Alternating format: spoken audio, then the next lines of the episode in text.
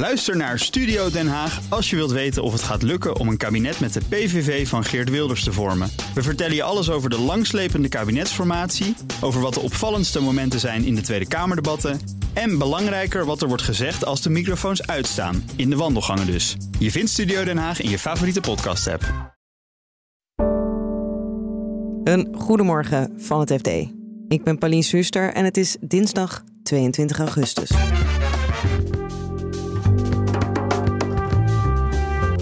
De advocaat van Gerard Sanderink is in de problemen gekomen door een betaling die hij deed voor de ondernemer. Daarop is Akda nu dus nat gegaan met eh, twee weken onvoorwaardelijk en vier weken voorwaardelijke schorsing. En dat is fors, echt fors. En Sport City liep het risico om in handen te vallen van de belangrijkste geldschieter, maar dat is nu voorlopig, dankzij de rechter, voorkomen. Dit is de dagkoers van het FD. We beginnen bij het conflict tussen de noodlijdende sportschoolketen Sport City en de belangrijkste financier van het bedrijf, het Amerikaanse HPS Investment Partners.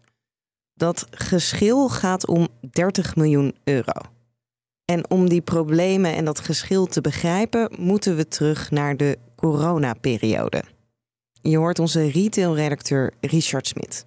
Nou, Sport City was daar niet anders dan andere sportschoolketens. ze hadden grote problemen, want ze moesten verplicht dicht door de coronabesmettingen, het gevaar erop. In de eerste lockdown uh, hebben zij uh, tegen hun leden gezegd dat ze hun abonnementsgelden niet hoefden te betalen. Ze konden immers ook niet sporten. Maar dat hebben ze later hebben ze dat bijgesteld in de tweede en derde uh, lockdownperiode. Hebben ze hun leden gevraagd om wel die abonnementsgelden door te betalen. En daar hebben ze nu een, uh, een probleem over met een belangrijkste financier. Ja, want dat is 30 uh, miljoen euro. Wat is dan het probleem tussen Sport City en de grootste financier? Ja, die grootste financier die heeft 134 miljoen geleend aan Sport City. Dat is voor een bedrijf van het formaat van Sport City heel veel. daar waren ook bepaalde voorwaarden aan verbonden. En de financier die claimt nu dat gedurende die coronaperiode uh, Sport City een aantal keren die voorwaarden heeft uh, geschonden. En dat zou hen het recht geven om per direct of die lening op te eisen. En als dat niet zou lukken, zouden ze een recht krijgen om de aandelen uh, in de holding boven Sport City en de dochtermaatschappijen op te eisen. Ja, dus dan neem je het eigenlijk de facto over. Dan neem je het eigenlijk gewoon over, ja. Ja. Wat zou Sport City dan hebben gedaan om die voorwaarden te schenden. Waar ging dan, want ze zijn bij de ondernemingskamer terechtgekomen. Ja. Waar ging dat dan precies over? Het geschil ging over uh, die abonnementsgelden die door leden wel zijn betaald, terwijl ze niet konden sporten. Die heeft uh, Sport City op de balans gezet als uh, schulden. Het kon immers zo zijn dat die leden dat geld terug zouden vragen later.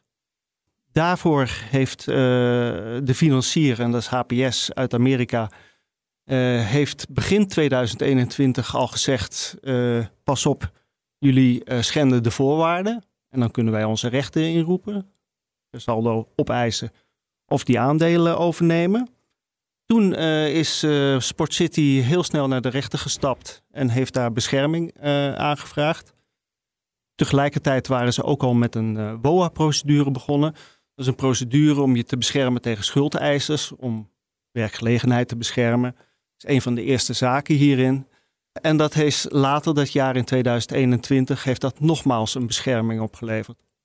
En nu ging het dan over de jaarrekening van 2021, of die wel klopte? Ja, toen uh, voor de tweede keer uh, de rechter eraan te pas kwam, heeft hij uh, een schuldenakkoord afgesproken. En die heeft ook iets gewijzigd in de financieringsovereenkomst. Die heeft gezegd tot eind 2022 is Sport City beschermd tegen een toetsing. Of ze te veel schulden ten opzichte van de bezittingen zouden hebben. Dus daarmee is tijd gekocht. En nu claimen de Amerikanen dat eind 22, toen de bescherming ophield, Sport City eigenlijk in verzuim verkeerde. Maar dat ze dat met een boekhoudkundige truc hebben weten te voorkomen. Wat Sport City eigenlijk heeft gedaan, die heeft die 30 miljoen die ze van abonnementsgelden hadden, wat een schuld was, Vlak voordat de bescherming afliep, hebben ze dat omgezet in een voorziening. En daarvan hebben ze ook nog de helft laten vrijvallen om, het, om de winst op te krikken. En toen konden ze aan het e-, eind 2022 zeggen: nou we hebben niet te veel schulden. Ja. En dat is iets wat de Amerikanen bestrijden. En de ondernemerskamer heeft nu gezegd. De ondernemerskamer heeft gezegd: jullie mochten die uh, abonnementsgelden wel als schuld uh, noteren. De Amerikanen wilden eigenlijk dat de hele jaarrekening, de vaststelling van de jaarrekening over 2021, of zou worden vernietigd of zou, uh, zou worden gewijzigd. Daarin gaan zij niet mee. Maar Sport City is wel verordoneerd om wijzigingen en toelichting op die jaarrekening aan te brengen. En dat zal nog niet meevallen. En nu komt er dus, nou in ieder geval op dit moment niet zomaar een uh, overname. Is er nog wel kans dat, nou ja, alsnog er dit geld wordt opgeëist of dat die HPS toch nog iets probeert om toch? Voor ons is het ook een beetje gissen. De Amerikanen zeggen daar in ieder geval niets over. We hebben ze wel gevraagd of dit aanleiding is om nieuwe procedures te beginnen. Ze zeggen meer in algemene zin. Uh, normaal, als er een bedrijf van ons in de problemen komt, dan hebben we een hele constructieve houding maar als daar misbruik van gemaakt wordt, dan proberen wij ons recht te halen. We hebben wat uh, insolventieadvocaten ernaar laten kijken. En daarvan zegt er eentje wel, nou, ik denk niet dat ze hiermee wegkomen.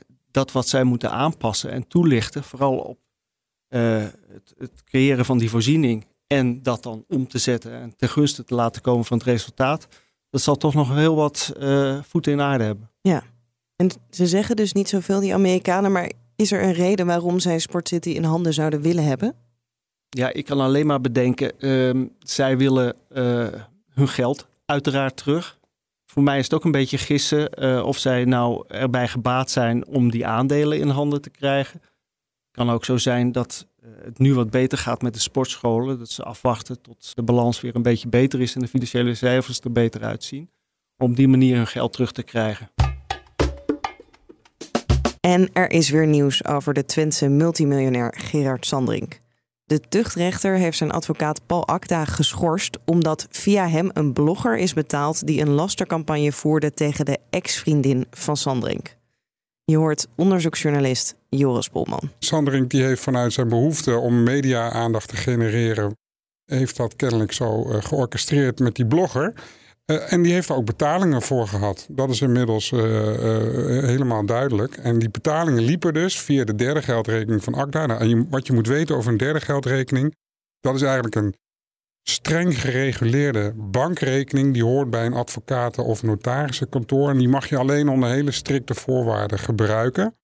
Bijvoorbeeld bij een transactie, dan maakt de koper eerst het geld over aan een advocaat of een notaris. Als de verkoper alles nakomt dan maakt de advocaat of de notaris dat geld over uh, naar de verkoper. En dat is het principe waarvoor een derde geldrekening is bedoeld. En in dit geval dus gebruikt om uh, een lastercampagne te financieren tegen mevrouw Van Echten. En wat voor soort dingen stonden er dan op die website? Wat was die campagne?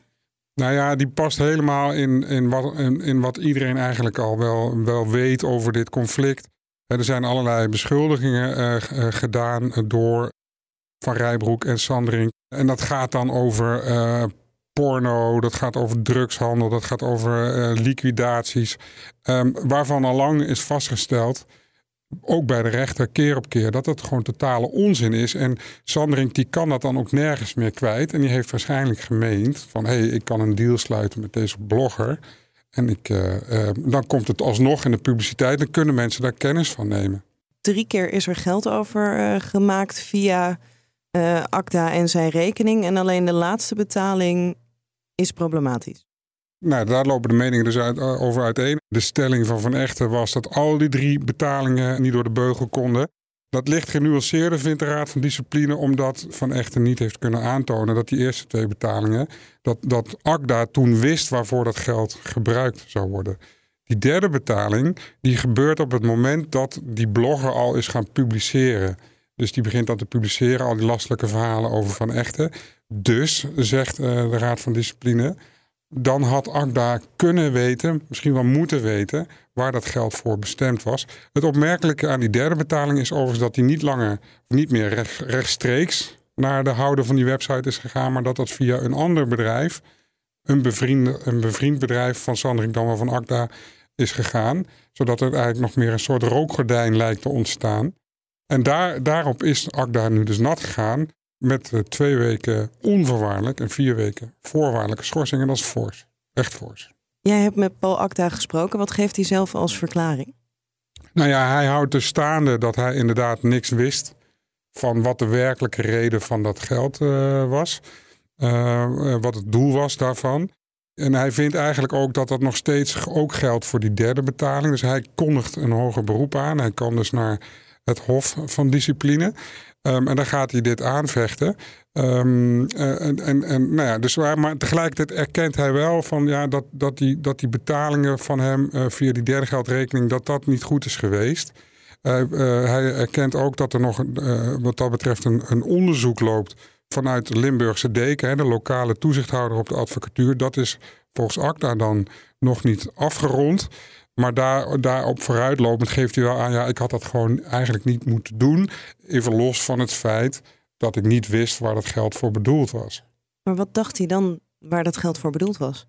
Ja, ik heb dat ook uh, aan hem voorgehouden. Van kijk, iedereen die, die een kwartiertje met Sanderink of Van Rijbroek praat, dat gesprek gaat binnen drie minuten al over uh, wat Van Echten allemaal mis heeft gedaan. Hè? Dus dat, dat, dat, dat, dat hij dat niet wist, dat is dan toch uh, niet, niet even geloofwaardig altijd. Maar hij zegt nee, maar uh, deze, deze blogger die stond bekend om een onderzoek dat hij deed naar, naar, naar misstanden rondom het CBR, hè, waar je je rijbewijs kunt halen. En ook was die man bezig naar verluid met een onderzoek naar onderzoeksmethodes van het Openbaar Ministerie in het algemeen. Daarvoor zou dat geld worden aangewend. En het is in, in zijn optiek nooit gegaan over Van Echten in deze context. Dat is wat hij zegt. En hier komt dus nog van beide kanten een hoger beroep over. Ja, Akda gaat uh, hier tegen een hoger beroep. Maar uh, Van Echten ook. Want die zegt, ja, uh, die eerste twee betalingen... daarvan vindt zij dus dat, dat Akda daar beter onderzoek naar had moeten doen. En dat gewoon dus überhaupt niet had moeten faciliteren. Dat houdt zij staande. Dus ook zij gaat een hoger beroep. Dus dat, ja, dit krijgt nog weer een, een vervolg. En tot die tijd kan, kan Akda wel gewoon zijn werk blijven doen... Uh, dus die schorsing die is nu uitgesproken, maar die is nog niet geëffectueerd, want die kan nog aangevochten worden.